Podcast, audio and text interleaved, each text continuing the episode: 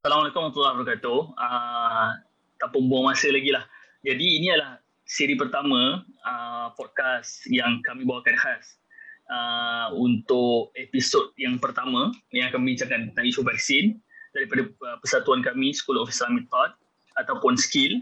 Uh, jadi secara ringkasnya saya boleh katakan skill adalah sebuah uh, sebuah pertubuhan yang mencerita yang kami membawa intelektualism dan kami juga mempromosikan uh, sains sosial Islam dan maybe lebih ke, uh, kepada aliran-aliran pemikiran uh, di UIA. Jadi uh, khususnya di UIA lah dan dan kami buka juga program-program kami untuk uh, masyarakat sempat dan masyarakat umum juga kalau uh, boleh lah kalau follow juga kami punya social media yang kami ada di Facebook, TikTok dan juga akaun di Instagram lah. Jadi tanpa buang masa lagi, uh, saya hari ini bersama dengan dua orang yang saya katakan uh, fellow untuk School of Islamic Thought iaitu saudara Hizman Fikri Azman dan juga saudara Amir Farid lah. Yang kami nak bawa hari ini satu isu dan satu topik yang memang saya katakan amat popular dan amat hangat lagi.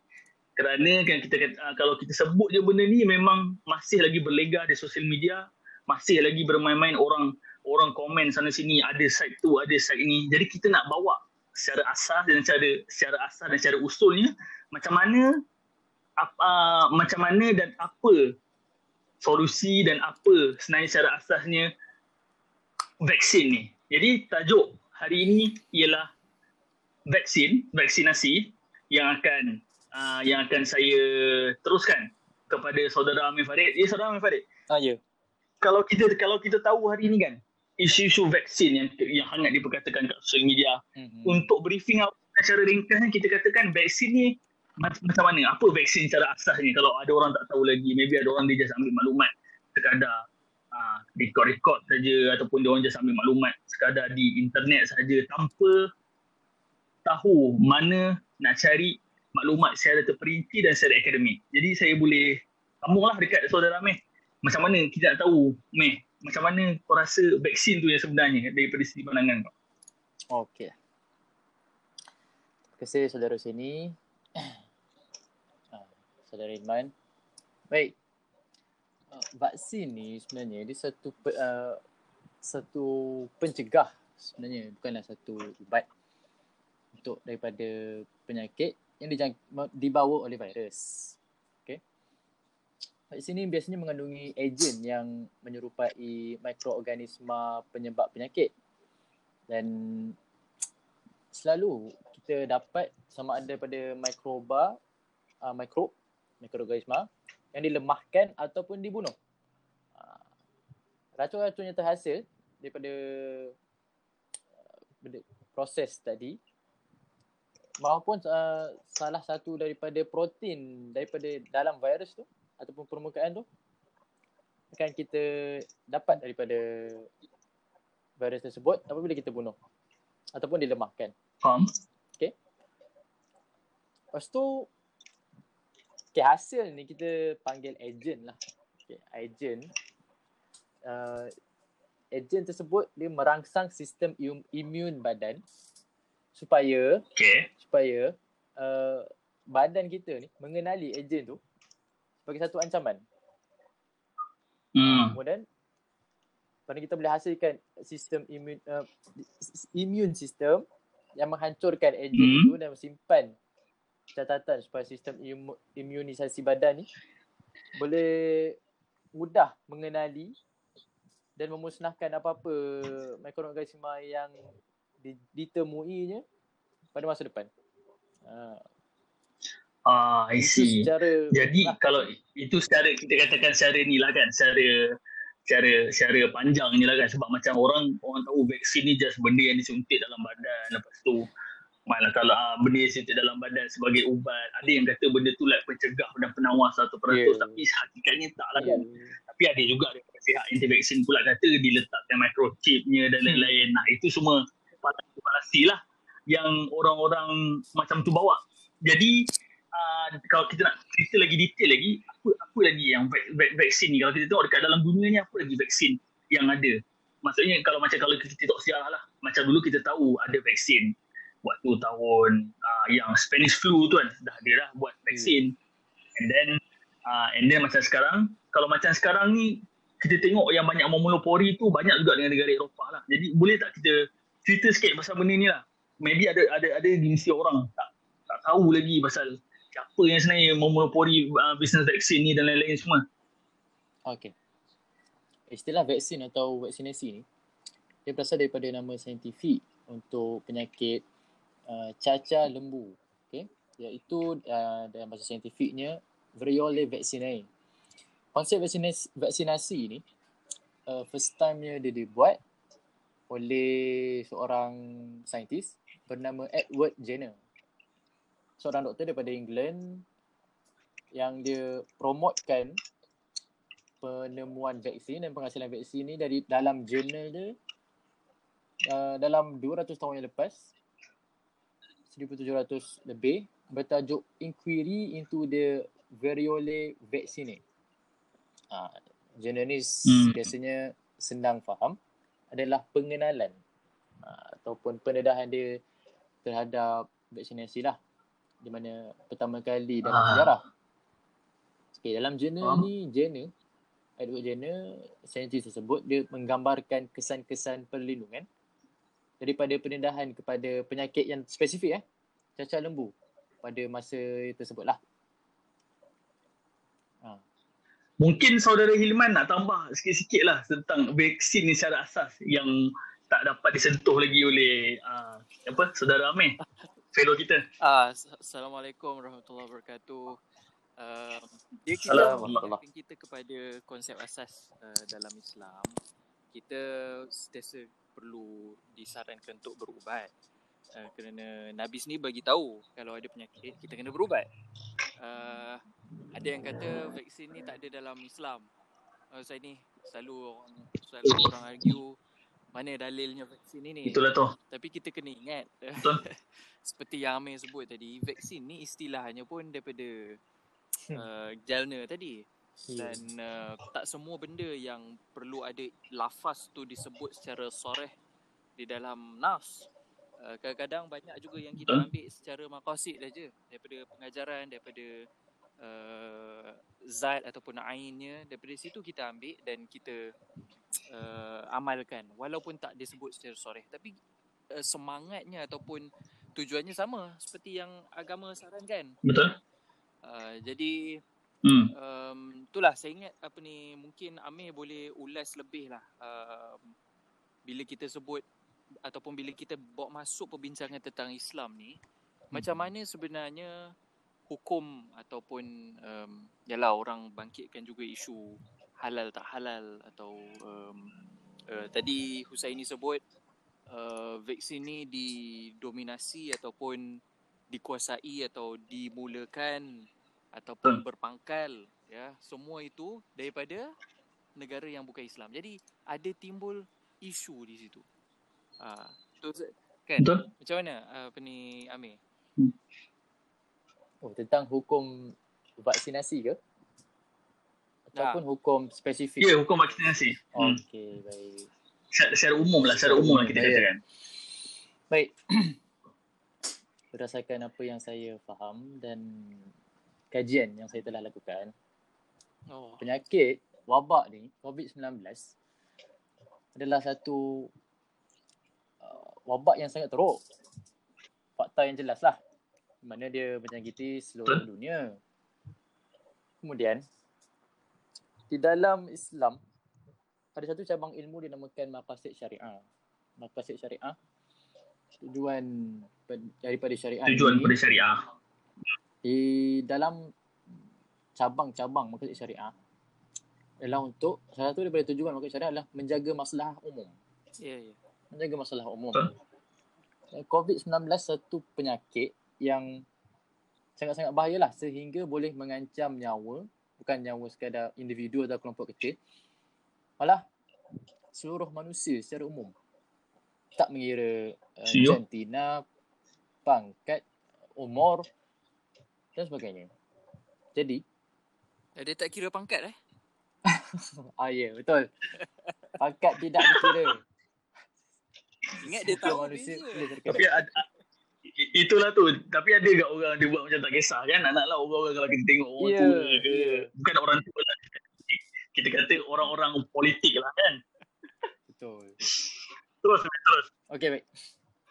Jadi apabila penyakit COVID-19 ni telah pun menyentuh uh, ataupun telah memberi kesan terhadap uh, kemaslahatan manusia secara umum seluruh dunia maka ini satu perkara yang sangat-sangat berat lah dan penting jadi termasuk di dalam menjaga nyawa uh, hifzun nafs dalam terma Arab di bawah perbincangan makasih syariah Maka apa-apa okay. inisiatif yang ada untuk membanteras uh, COVID-19 ni atau membendung, menyembuhkan atau mencegah, kita kena letak paling depan, paling atas. Kerana ini dia telah termasuk Betul. di dalam kategori darurah. Memberi mencegah. Ya, memberi kesan yang bahaya terhadap uh, kesihatan hmm. manusia. Betul.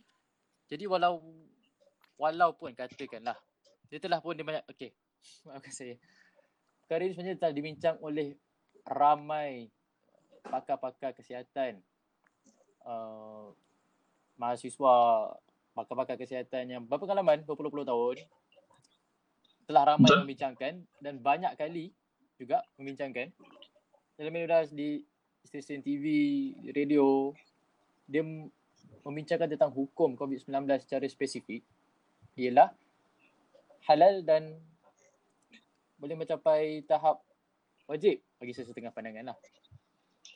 Betul lah. Wajib bila mana di, di, disuruh pemerintah Betul. eh.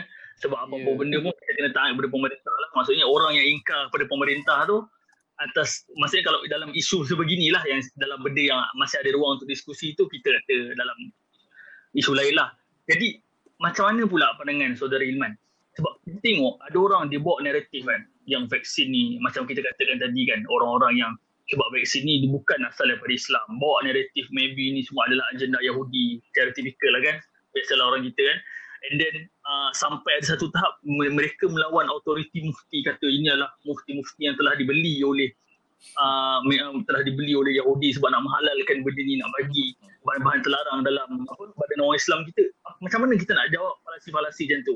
Walaupun kita tahu ada mesti nak tak nak memang akan ada sebenarnya agenda-agenda tertutup tu. Biasalah punya bisnes kan. Tapi macam mana nak kalau kita nak mencerahkan agenda-agenda macam, uh, macam mana? Orang kata falasi-falasi macam tu dan uh, saya lihat ini isunya berpunca daripada kita tidak merdeka ataupun tidak mandiri dalam mengeluarkan vaksin sendiri. Eh kenapa kalau kita keluarkan vaksin sendiri orang kita akan lebih yakin? Tapi disebabkan yang mengeluarkan vaksin ni daripada luar, jadi orang kita rasa ragu-ragu dan keraguannya itu ada meritnya. So, tapi kita tak katakan uh, kita kita tak katakan keraguan mereka ada walaupun ada merit, betul. Tak juga.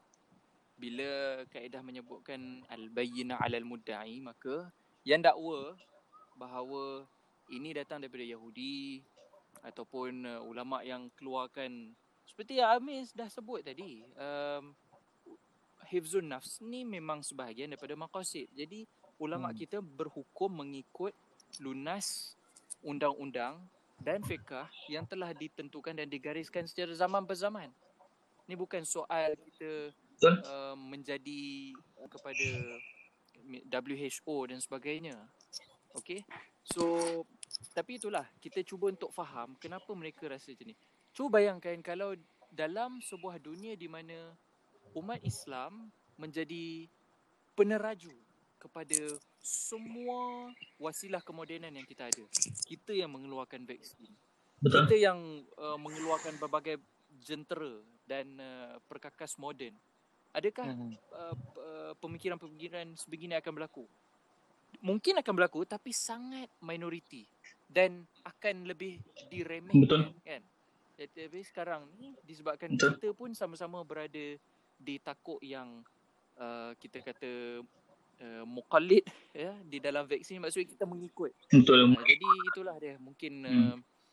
uh, keraguan ni uh, boleh diatasi apabila kita pada saat ini mulakan usaha yang serius untuk uh, meneraju um, ilmu perubatan, ilmu kemajuan dan sebagainya. Faham? Hmm. Faham? Jelas lah, jelas lah. Saya, saya terjawab lah benda tu. Macam sekarang ni kalau kita tengok yeah. kan. Kalau kalau kita follow berita kan, mostly yang kalau kita tahu orang yang buat vaksin ni yang ada saintis yang ada sumbangan daripada saintis Islam adalah sain apa adalah uh, vaksin uh, Pfizer kan betul tak? Betul. Betul kan saya kalau kalau salah. Pfizer. Pfizer. Jadi jadi macam mana pula dengan uh, vaksin-vaksin yang lain yang kalau kita boleh dengar yeah. Sinovac, AstraZeneca boleh, boleh tak kita buat kita kita kongsi sikit apa benda vaksin-vaksin tu siapa orang belakang dia dan dan lain-lain sebab itulah saya pun kurang jelas juga sebenarnya vaksin ni siapa pengeluar dia asal daripada negara mana meh okay, macam mana okay. Uh, saya susun jenis vaksin yang ada ni mengikut uh, negara Malaysia pilih lah maksudnya bukan sekadar rawak bukan rawak tapi apa yang berdasarkan negara Malaysia pilih turutan mengikut negara Malaysia. Hmm. Yang pertama sekali Pfizer BioNTech. Okay, Pfizer BioNTech ni adalah uh, vaksin pertama yang negara Malaysia beli dan gunakan kepada rakyat Malaysia lah. Berapa banyak kita beli ya Pfizer? Berapa banyak eh? Hmm. Dos saya tak pasti. Tapi yang saya pasti kita akan dapat batch kedua. Hmm. Maksudnya kita akan suntik in, satu individu akan disuntik lebih daripada sekali lah. Untuk memastikan keberkesanan ah. vaksin tu. Hmm. Ya, dua yeah. dos lah. Yang kita daftar kat mana. Ya, yeah. tu kan. Yeah, vaksin, jadi, uh, Pfizer BioNTech ni, latar belakangnya, uh, ia dibangunkan oleh dua syarikat berbeza, iaitu syarikat bioteknologi Jerman BioNTech ya. BioNTech ni asal dari Jerman. Dan yang kita semua tahulah uh, Pfizer nama sendiri adalah syarikat farmaseutical daripada Amerika Syarikat. Vaksin ni adalah sebab antara sebab Malaysia beli daripada vaksin-vaksin yang lain ialah vaksin COVID-19 yang pertama. Pfizer adalah vaksin COVID-19 yang pertama mendapat kebenaran oleh badan berautoriti seperti penguasa peraturan ketat di UK. Maksudnya dia di, diiktiraf oleh badan-badan dunia, badan-badan medical dan kesihatan dunia. Dan tahap keberkesanan Pfizer ni adalah antara yang paling tinggi kalau nak dibandingkan dengan jenis-jenis okay. uh, vaksin yang lain. Hmm. Adalah sebanyak 95%. Kenapa? Kenapa paling tinggi tu? Sebab dia ada lebih cheap ke? Lebih cheap ya. Terus terus. Okeylah. Ah antara faktor yang menyebabkan keberkesanan dia tinggi antaranya ialah hmm, sumber, material, uh, cara proses, cara memproses secara teliti oleh hmm, saintis-saintis di Pfizer lah. Secara saintifiknya saya tidak pasti. Hmm. Saya tidak tahu secara saintifik sebab kalau kalau buka laman yang menceritakan tentang Pfizer, cara pemprosesan asal proses dan packaging kemudian distribution memang sangat-sangat detail dan sangat-sangat panjang apa yang telah disediakan oleh um. badan berautoriti seperti WHO dan Pfizer sendiri. And ah, itu untuk Pfizer BioNTech lah uh, yang pertama digunakan di Malaysia.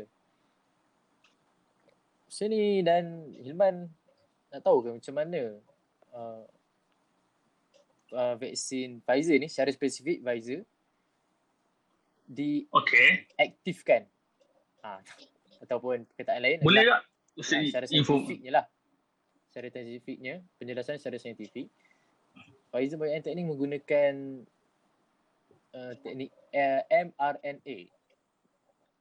M, uh, mRNA ah, dia stands for nucleoside modified uh, ribonucleic acid. Itu satu bahan yang sangat-sangat halus yang boleh memberi kesan lah kepada imunisasi badan kita. Macam mana tu? So kita so kita kata tu satu teknologi baru ke ataupun dah dah pernah jumpa sebelum hmm. ni dia just diguna pakai. Oh. Uh, dia bukanlah baru. Cuma dia adalah salah satu teknik medical daripada teknik-teknik yang lain lah. improvise lah. Dia yeah. improvise lah tu. Sangat detail. Ah. Okay. Hmm? Uh, kemudian itu itu itu lah. Okay. okay. Okay. Nak terus masuk jenis vaksin yang lain ataupun ada apa-apa Teruskan. Ada apa-apa tentang isu atau saya, saya rasa elok elok elok elok saudara Amir teruskan apa yang apa yang kita kita kita kita kita nak tengok sebab macam saya kata tadi lah banyak kan vaksin ni kan. Kalau macam tengok kerajaan kita dia ambil dia beli uh, yeah, Pfizer betul tak? Pfizer, AstraZeneca, uh, dan Sinovac. dan saya tak sure satu lagi apa memang uh, Sinovac kan Sinovac salah saya so tiga ni lah yang yang kerajaan kita beli uh, untuk diberikan lah kepada kepada hmm. rakyat kita lah untuk dikonsum macam macam pula macam maybe vaksin okay. vaksin yang lain yang tak berkesan ke kurang berkesan okay. Uh, vaksin kedua yang negara Malaysia beli dan gunakan ialah vaksin Sinovac. Okay. Nama Sinovac atau okay nama lainnya CoronaVac. Jadi dihasilkan oleh syarikat di negara China hmm. yang bernama Sinovac Biotech. Syarikat dia lah. Okay. Uh, vaksin ni dia melepasi, dia dah buat banyak uh, percubaan klinikal dan telah pun melepasi fasa ketiga di banyak negara seperti Brazil, Chile, Indonesia, Filipina dan Turki. Vaksin ni ialah vaksin kedua lah yang Malaysia implementasikan pada 18 Mac 2021. Kalau tarikh hari ni ialah 20 Mac ya. Ha, dua hari yang lepas. Dua hari yang lepas. Ya, Khairi penerima pertama ya. Ya, betul. Di Rembau, di Hospital Rembau. Negeri Sembilan. Ya, Khairi memilih vaksin Sinovac untuk disuntik selain daripada Pfizer lah kerana untuk meyakinkan rakyat Sinovac uh, dia uh, tak guna mRNA ya? Ah ya, tak. Hmm. Dia tak gunakan mRNA. Eh dia guna apa? Oh, secara saintifik tu hmm, saya tak berapa nak faham. Tak ni lah. Saya tak ada latar belakang sains. Saya saya ingat dia, dia pakai frasa apa uh, uh, apa virus yang lemah. Uh. Oh, so, okey. Masuk dia suntik dalam badan, jadi mm-hmm. badan kita akan menghasilkan antibody lah. Ah, so bila badan hasilkan uh. antibody, maksudnya dia dah train kita untuk melawan virus yang lemah tu. Jadi kalau lepas ni datang lagi virus yang uh, betul, dia hmm. dah train untuk keluarkan antibody tu. Oh, faham, faham. Jadi dia tak dia bersifat dia lah vaksin ni mencegah lah. Dia bukan mengubati kan. Ya, betul. Ya. Betul. Banyak sebenarnya jawapan yang kita boleh berikan kepada golongan-golongan yang anti kepada vaksin ni. Ha. Secara saintifik dan secara rasional. Hmm. Tak ada masalah. Jadi yang ketiga ialah AstraZeneca. Ni yang banyak isu tu. Ya. Betul? Ya yeah, betul isu. Berdasarkan uh, research yang telah lakukan banyak negara cancelkan order dan ada yang memang tak nak terus menggunakan AstraZeneca ni kerana ada masalah pe blood clot. Blood clot apa bahasa Melayu blood clot? Uh, gumpalan darah. Gumpalan darah. Ya yeah, betul. Darah beku, darah beku. Hmm. Darah beku secara beku. Tapi ada juga klaim daripada pihak Astra, AstraZeneca sendiri hmm. bahawa yang tak tak jadi pun uh, pembekuan darah ni, blood clogging. Jadi mungkin dia okay. be, berdasarkan antibody seseorang ataupun jenis uh, imunisasi seseorang lah kerana kita pun semua pun faham yang satu individu tidak sama dengan satu individu yang lain. apa satu kes, organisma yang sama. Kesnya banyak ke Amir? Uh, darah beku ni. Banyak hmm. yang dilaporkan? Banyak juga yang dilaporkan tapi itulah.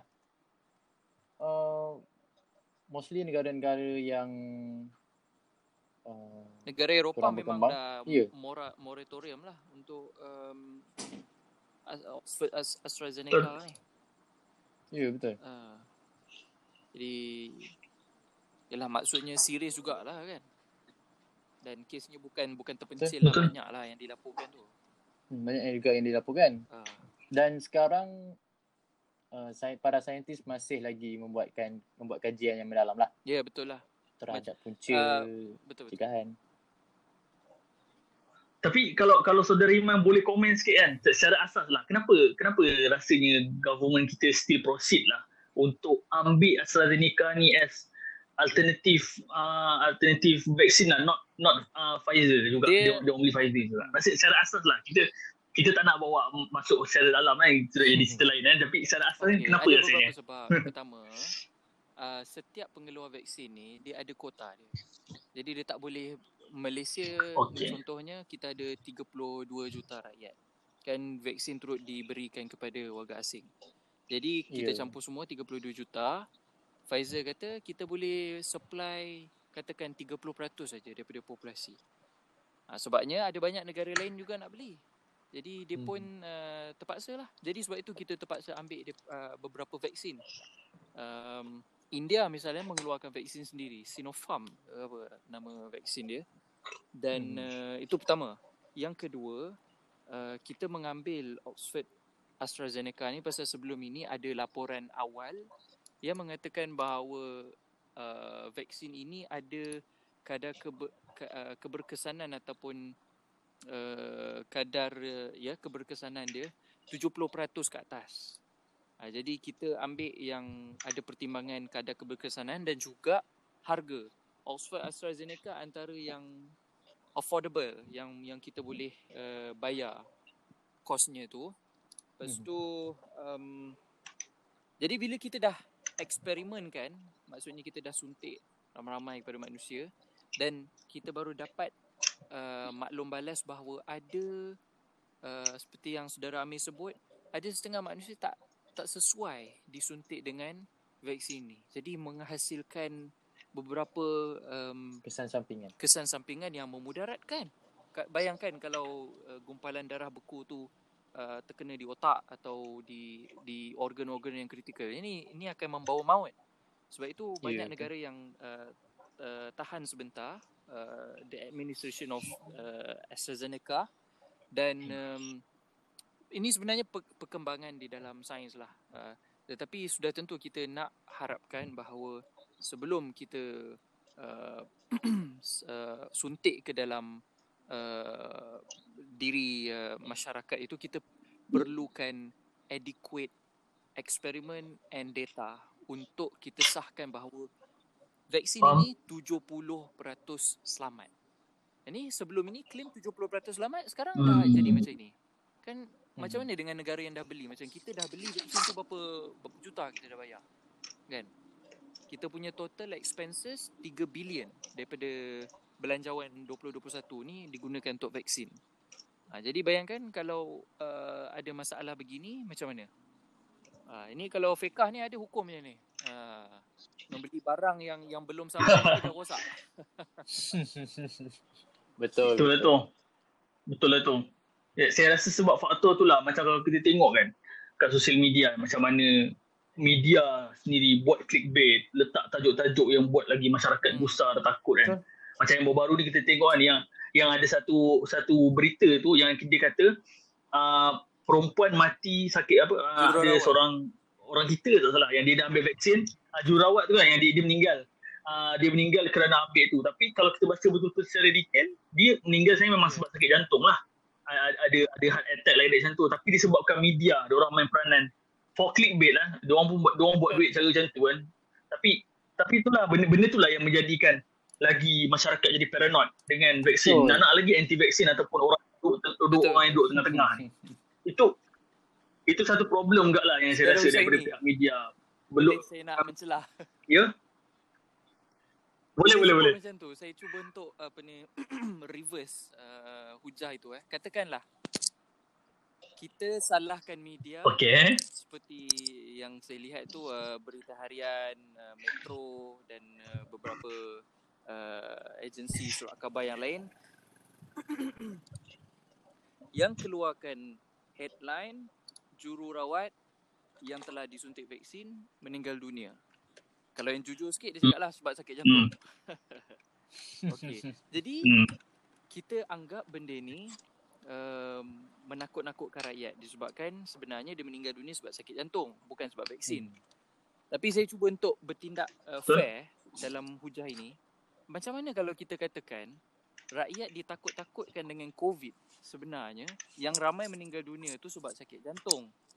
Sebab darah tinggi. Faham? Ha, ini reverse.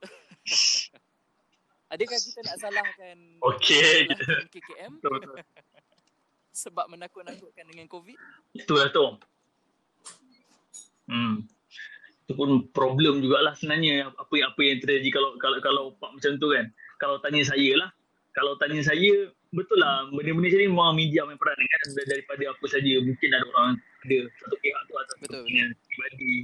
Daripada pihak media sendiri pun dia orang sendiri pun uh, buat duit kan bagi tu kan. Nak clickbait nak nakkan lagi banyak impression oh. dan lain-lain. Tapi itulah benda ni tak dapat dielak lah. Yang yang usaha yang kita boleh dapat adalah dengan cara kita cerahkan lagi kita cerahkan kalau dia orang tak nak terima hmm. kita tak boleh buat apa tapi sebelum sebelum ada yang salah faham eh, sebab ni nanti semua akan dengar Hmm. Uh, maksudnya bukan kita nak kata COVID ni tak betul. Tapi kita nak bagi tahu bahawa um, ramai yang um, di, uh, apa yang meninggal dunia yang didaftarkan sebab meninggal dunia sebab COVID tetapi di uh, menghidap penyakit-penyakit lain seperti sakit jantung, darah tinggi, kecil manis dan sebagainya, angin ahmar. Mereka semua memang meninggal dunia sebabkan um, uh, penyakit-penyakit tadi. Tapi kita nak sepatutnya perlu ditegaskan bahawa COVID-19 mempercepat proses rosaknya organ-organ kita disebabkan penyakit-penyakit tadi. Uh, jadi bila kita ada pen, uh, penjelasan seperti ini, maka orang faham bahawa memang meninggal dunia disebabkan uh, penyakit-penyakit lain tetapi COVID-19 ada peranannya mempercepatkan kematian itu. Uh, ini untuk menjawab hmm. kepada yang mengatakan uh, COVID-19 ni memang sepenuhnya konspirasi yang palsu lah. Uh. Faham? Itulah. Macam mana pula kalau kalau saya nak minta pandangan saudari Himan lah tentang tentang saya dah, saya dah sebut tadi pada awal part yang kita kata vaksin ni pun tak adalah clean sangat kan. Kita tahu ada tangan-tangan dekat orang-orang yang memang dia melabur dalam vaksin ni memang for uh, purposely for business. Uh, dan kita tahu dunia bisnes ni pun adalah satu uh, dunia yang kita tahu uh, taklah terlalu bersih. Dia orang buat benda tu mesti ada sebab takkanlah dia orang tak dapat apa-apa for gain something kan. So dan sebab tu jugalah yang kalau kita perasan daripada situlah anti vaksin dia menggunakan naratif-naratif tu untuk attack balik orang-orang yang bertahankan vaksin apa komen lah untuk untuk untuk uh, untuk kita statement macam ni Ya. Statement yang kita saya tak tolak um, bahawa ini semua perniagaan. Vaksin ini semua perniagaan. Kalau tidak, kenapa kita perlu ada Betul. Uh, uh, uh, perjanjian rahsia kepada harga-harga ni? Uh, kalau kita betul-betul Betul. transparent dan ingin membantu uh, masyarakat dunia antarabangsa, kita dedahkan harga kita jual vaksin sekian sekian sekian. Tapi disebabkan ada akta bukan akta, ada uh, perjanjian rahsia ni disebabkan untuk melindungi uh, kita kata taikun-taikun besar uh, di dalam perniagaan ini. Tetapi kita perlu tanyakan mereka yang yang berhujah sedemikian. Jadi kalau kita nak tolak vaksin disebabkan mereka uh, lakukan vaksin ini sebagai bisnes, kita nak berubat dengan apa? Halia, tebu, Betul. bawang, Ha. Kalau terbukti benda-benda uh, ini boleh uh, merawat vaksin tak mengapa. Eh merawat uh, atau mencegah COVID-19 tak apa. Merawat COVID lah, mencegah COVID. Sebab vaksin dia tidak. Ni. Itulah tapi hmm. yang yang kita kesian sangat yang kita kesian juga bila mana ada ada orang-orang yang percaya dengan dengan berita berangkai di sosial media maksudnya orang-orang tua orang tua kita kan yang kita ambil maklumat sosial media. Macam kita saya ingat lagi waktu awal-awal bulan 4 tu ada viral yang kena letak daun something dekat depan rumah boleh boleh halau vaksin. Di Indonesia kalau di TikTok kata merokok boleh halau boleh mencegah mencegah vaksin. Dan banyak lagi benda-benda benda-benda yang kita katakan maklumat yang tak sampai lah kepada uh, orang-orang yang kita kata kurang berpendidikan lah ataupun maklumat tu tak sampai yeah. dia mungkin orang tak tahu kan. Jadi kita pun tak payah salahkan dia. Jadi atas inisiatif ni jugalah yang kita buat sharing podcast hari ini uh, dan kita kongsikan lah mana yang ada, mana yang kita mampu sebagai pencerahan lagi dan lagi lah so, uh, untuk hmm. masyarakat ya, kita jugalah yang terbaiknya. Orang tuduh uh, pengeluar vaksin mengeluarkan vaksin untuk bisnes. Apa jawapan kita? Kita bersetuju kita pun tak kata orang ni maksum sampai nak bantu masyarakat dunia tanpa raih keuntungan. Memang dia kau untung kau-kau punya. Betul. Mungkin lima tahun tak buat bisnes pun dah dah boleh survive. Uh, company dia, Pfizer dan sebagainya. Faham lah. Tapi kita... Nama-nama besar macam tu pun like ah, Bill Gates macam tu kan. Bill Gates. Ada uh, big role lah. Tapi kita jangan uh, nafikan yang uh, menolak uh, vaksin pun ada bisnesnya juga. Macam saudara saya ini sebutkan, waktu awal-awal tu, pokok uh, lidah mertua kan nama aja tu. Um, mother mother in law tu uh, yang uh, hijau kuning tu itu dia katakan boleh membersihkan udara rumah. Saya ingat lagi waktu itu saya keluar pakai topeng pergi ke pasar tani. Orang berkerumun beli pokok tu saya ni Amir dan dijual dengan harga yang tak munasabah. Sedangkan pokok itu dekat depan rumah saya ada. Tapi bila keadaan macam ini market demand tinggi harga pun naik mencanak. Padahal dulu orang tak pandang pokok betul. uh, jadi orang buat bisnes betul. juga. Yang menolak ni pun yang katakan tak mau vaksin betul. alternatif dia pun buat bisnes juga Jadi sekarang pertimbangan kita bukan hmm. siapa buat bisnes, siapa tak buat bisnes. Bisnes siapa yang lebih membawa manfaat ataupun um, uh, menolak kemudaratan untuk kita. Dan untuk itu ramai, ramai ulama berijtihad vaksin lah jalannya. Bukan pokok mertua. Ini semua marketing ya. Setuju saudara. Meh, itulah rasanya saudara yeah. Amir macam berminat nak jawab beberapa soal uh, macam soalan-soalan yeah. ataupun falasi uh, konspirasi uh, geng-geng anti vaksin ni. Jadi uh, apa, apa contoh soalan apa ayat-ayat dia orang yang rasanya kita boleh bawa kat sini hmm. dan kita boleh like okay. kita argue secara santai lah kita tengok yeah. mau untuk jawab orang cari lah mana lah tahu kalau ada anti vaksin kan. Yeah, baik. Kita boleh buat siri kita boleh untuk membalas soalan-soalan orang ni. Okay, baik. Uh, terdapat banyaklah teori konspirasi mengenai vaksin ya ditimbulkan oleh orang-orang yang kurang mengkaji uh, kurang meminat menggunakan akal untuk berfikir malah dosa okey banyak banyak. Tapi saya di sini nak tekankan dua saja. Dua saja persoalan yang ditimbulkan. Yang pertama uh, segolongan dari mereka klaim ataupun membuat satu persoalan. Adakah setelah kita mengambil vaksin kita tidak 100% dijamin tidak dijangkiti COVID-19. Dan siapa yang ambil vaksin, kemungkinan untuk dijangkiti itu tetap tetap ada. Okey, kita, uh, saya secara personal ingin menjawab. Betul apa yang dikatakan oleh mereka. Okey, vaksin bukanlah ubat yang menyembuhkan tapi vaksin ialah pencegah. Alat yang mencegah. Kerana vaksin tidak menyembuhkan kita vaksin memberi kesan kepada imunisasi badan dan sistem imunisasi imunisasi badan tu yang menghasilkan antibody elak daripada terkena COVID-19. Jadi memang betul vaksin tak boleh menyembuhkan. Cuma dia meningkatkan kadar me, meningkatkan kadar ke tidak boleh kejangkitan. Ataupun kata nama lain, susahlah untuk dijangkiti. Apabila telah diwujudkan herd immunity pakar-pakar kesihatan banyak menekankan tentang herd immunity ni. Apabila masyarakat dah ramai ambil vaksin, maka terjaminlah kita daripada terjangkit dengan COVID-19. Okey, itu satu. Vaksin bukan ubat tapi pencegah sahaja. Okey. Okey, boleh eh? Okey, okey baik. Maaf. Okey. Persoalan kedua. Okey, eh. terus dah, terus dah. Tapi saya pilih dua saja.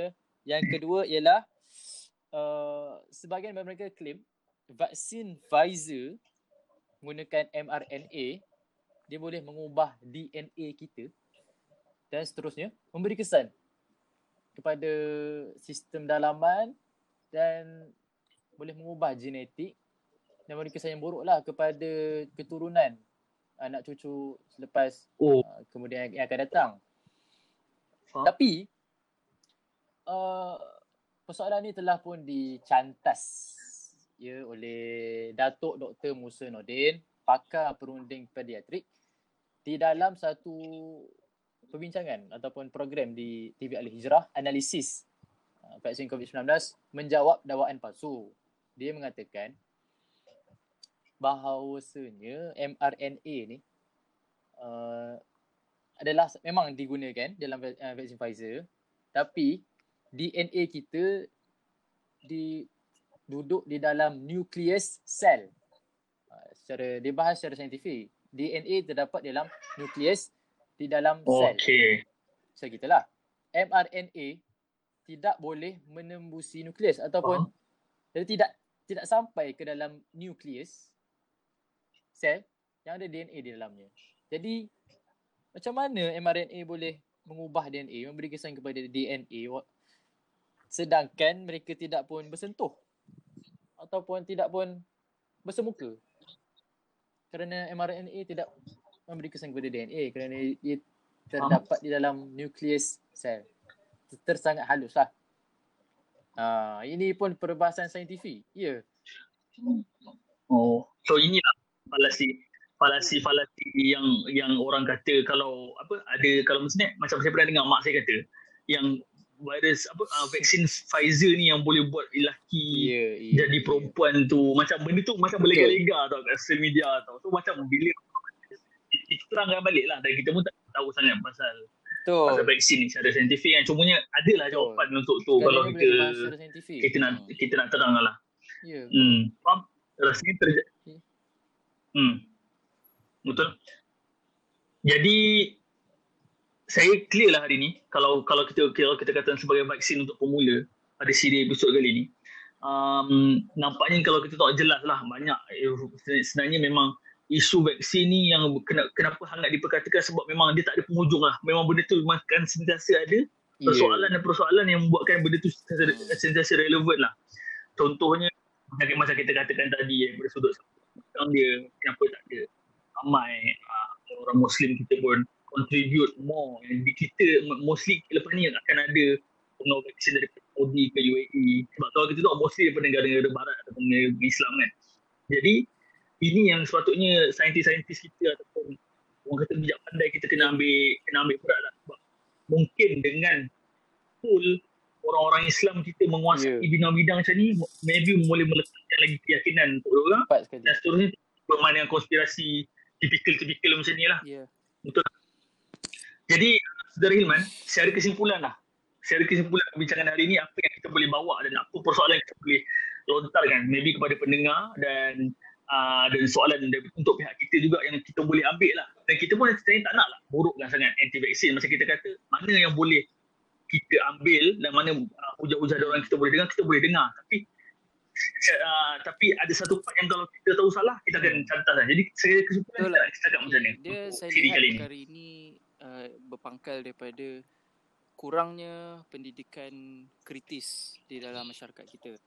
Jadi bila kurang kritis sedangkan bila kita tengok ya saya ni Amir kritis merupakan tradisi dalam uh, hadis di dalam fiqh di dalam uh, falsafah dalam ilmu hadis seseorang perawi tidak boleh diterima selagi mana kita tidak kritis terhadap siapa dia sebenarnya adakah dia ni dabit ingatan tulisannya adakah dia ni siqah atau dia um, apa banyak melakukan dosa-dosa kecil fasik dan sebagainya.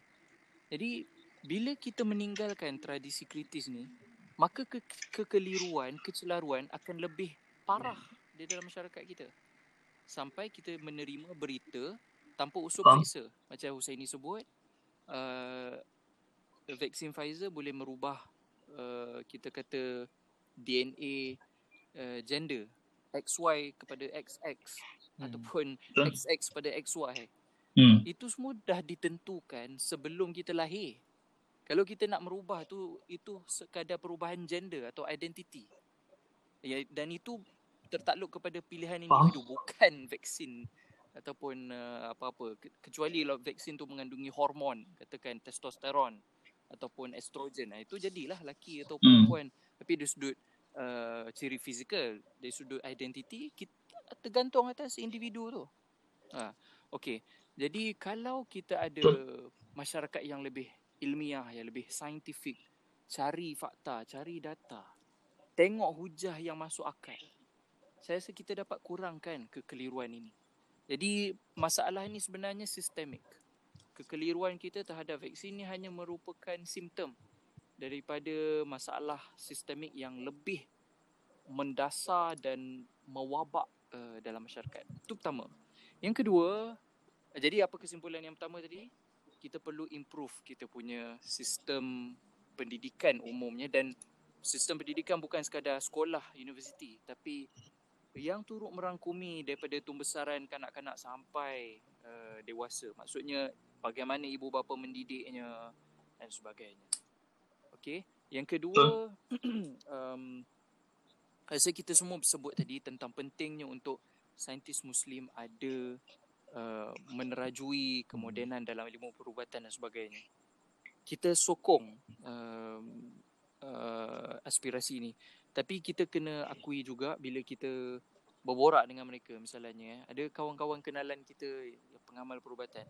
Dia kata dia dah belajar pandai-pandai di uh, katakanlah di Oxford atau uh, Cambridge, uh, Harvard. Tapi balik uh, Malaysia tak diberikan peranan yang sewajarnya usaha ini. Apa sebabnya tu? Agak-agak apa sebabnya? Ha? Tu government problem gak tu nampaknya masalah birokrasi dan juga kita katakan barangkali uh, kepimpinan dalam uh, kesihatan yang tidak menghargai bakat-bakat daripada luar. Jadi mereka ini tidak diberikan tempat yang sewajarnya. Sepatutnya jadi director diberi uh, jadi apa jaga hostmanship dan sebagainya. Jadi bila dapat uh, tak tak tak dilayan dengan selayaknya maka mereka duduk di luar. Bila duduk di luar itu dia menyumbang kepada vaksin dan sebagainya tapi tidak duduk di Malaysia. Kemudian kita marah kenapa kita tak ada tak ada saintis kita sendiri. Sebabnya kita sendiri tidak bersedia menerima mereka. Kalau kita perbaiki sistem itu daripada awal secara sistemik ni kita hapuskan semua corruption dan rasuah di dalam uh, sistem uh, kesihatan kita supaya jawatan yang tinggi tak diberikan berdasarkan pangkat ataupun populariti tetapi melihat kepada kelayakan dan sijil yang uh, dimilikinya dan uh, kompetensi maka sudah tentu saya yakin kita boleh melahirkan lebih ramai ilmuwan yang kembali ke hmm. Malaysia dan menyumbang kepada masyarakat menyumbang kepada umat Islam dan uh, menyumbang kepada masyarakat dunia amnya. Itulah antara kesimpulan kita. Yep. Betul. Itulah. Maybe uh, saudara Amir ada ketika kita kata dua kata dua, saya, dua, tiga mata pada kata-kata yang dinamakan ataupun tergolong dalam golongan anti vaksin yang tidak ingin mhm. mengambil vaksin, menentang vaksin. So macam yang saudara saya ni tekankan sebentar tadi, jika hujah-hujah mereka berda- bersandarkan disandarkan fakta dan kajian yang mendalam kita masih boleh bawa berbincang secara saintifik secara kritis untuk mencapai satu kata sepakat. Tiada tiada jurang antara kita. Bagaimana berdasarkan fakta. Okey. Yang keduanya ialah hukum lah. Ya hukum vaksin secara umumnya seperti mana yang telah di dikatakan oleh mufti wilayah sendiri mufti kemasaan hukumnya harus siapa yang mengambil, mengambil vaksin silakan. Siapa yang tidak mahu mengambil vaksin silakan. Tak mengapa. Jadi jangan kita mengangkat satu golongan yang yang ambil vaksin ataupun merendahkan yang tidak yang tidak mahu mengambil vaksin membuta tuli. Dia tanpa fakta. Ini kita hmm. tidak mahu kerana dia boleh mewujudkan satu konflik antara kita. Jadi akhir akhir sekali uh, tujuan vaksinasi ni tujuan vaksin ni adalah untuk apa kita kena faham satu sajalah yang saya tekankan adalah untuk mencegah kita daripada COVID-19 ini kerana wabak ni sangat teruk. Memberi kesan buruk kepada kesihatan fizikal, kesihatan mental dan lebih teruk lagi ekonomi.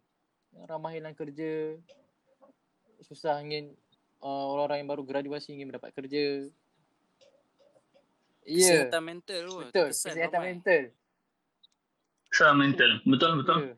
Ini kita boleh bawa itu sangat teruk. untuk Masyarakat sesi podcast seterusnya lah. Setengah orang berada di kampus berbulan-bulan. Oh, siapa tu saya sebut nama sendiri lah. Saya sendiri dan sahabat-sahabat lain. Memberi kesan lah juga tidak bersemuka dengan orang-orang luar. Walaupun ada SOP, kita ikut SOP. Tapi, iya, yeah, iya. Yeah. Sedih. Sedih betul bunyi ya, saudara Mei. Yang merasai Ya, yeah, tiga kali. Ya tu diulang tiga kali Betul. tu saya ni. InsyaAllah lepas ni uh, saya nak keluar lah. So, memberi kebaikan lah kepada mental. Baik. Okay, sekian daripada saya. InsyaAllah lah. Saya doakan yang terbaik. Itulah. Oh. Dan, terima kasih kepada saudara Ilman dan saudara Amir untuk sesi pertama podcast pada hari ini. Uh. Disclaimer eh untuk para pendengar yang kami sebenarnya bukanlah anti-vaksin. Just kita nak apa naratif-naratif yang naratif-naratif yang apa anti vaksin pernah bawa dan kita bincangkan secara neutral lah uh, dalam uh, podcast uh, kongsi skilofilia pada hari ini dan insyaAllah uh, kami akan post dan kami akan publish lagi podcast podcast uh, maybe dalam dua minggu sekali uh, dua minggu sekali ataupun kalau rajin seminggu sekali lah.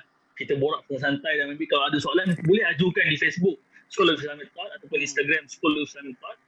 Uh, Stick Philosophy dan boleh juga follow dan uh, follow dan uh, follow dan sertai lah uh, program-program kami.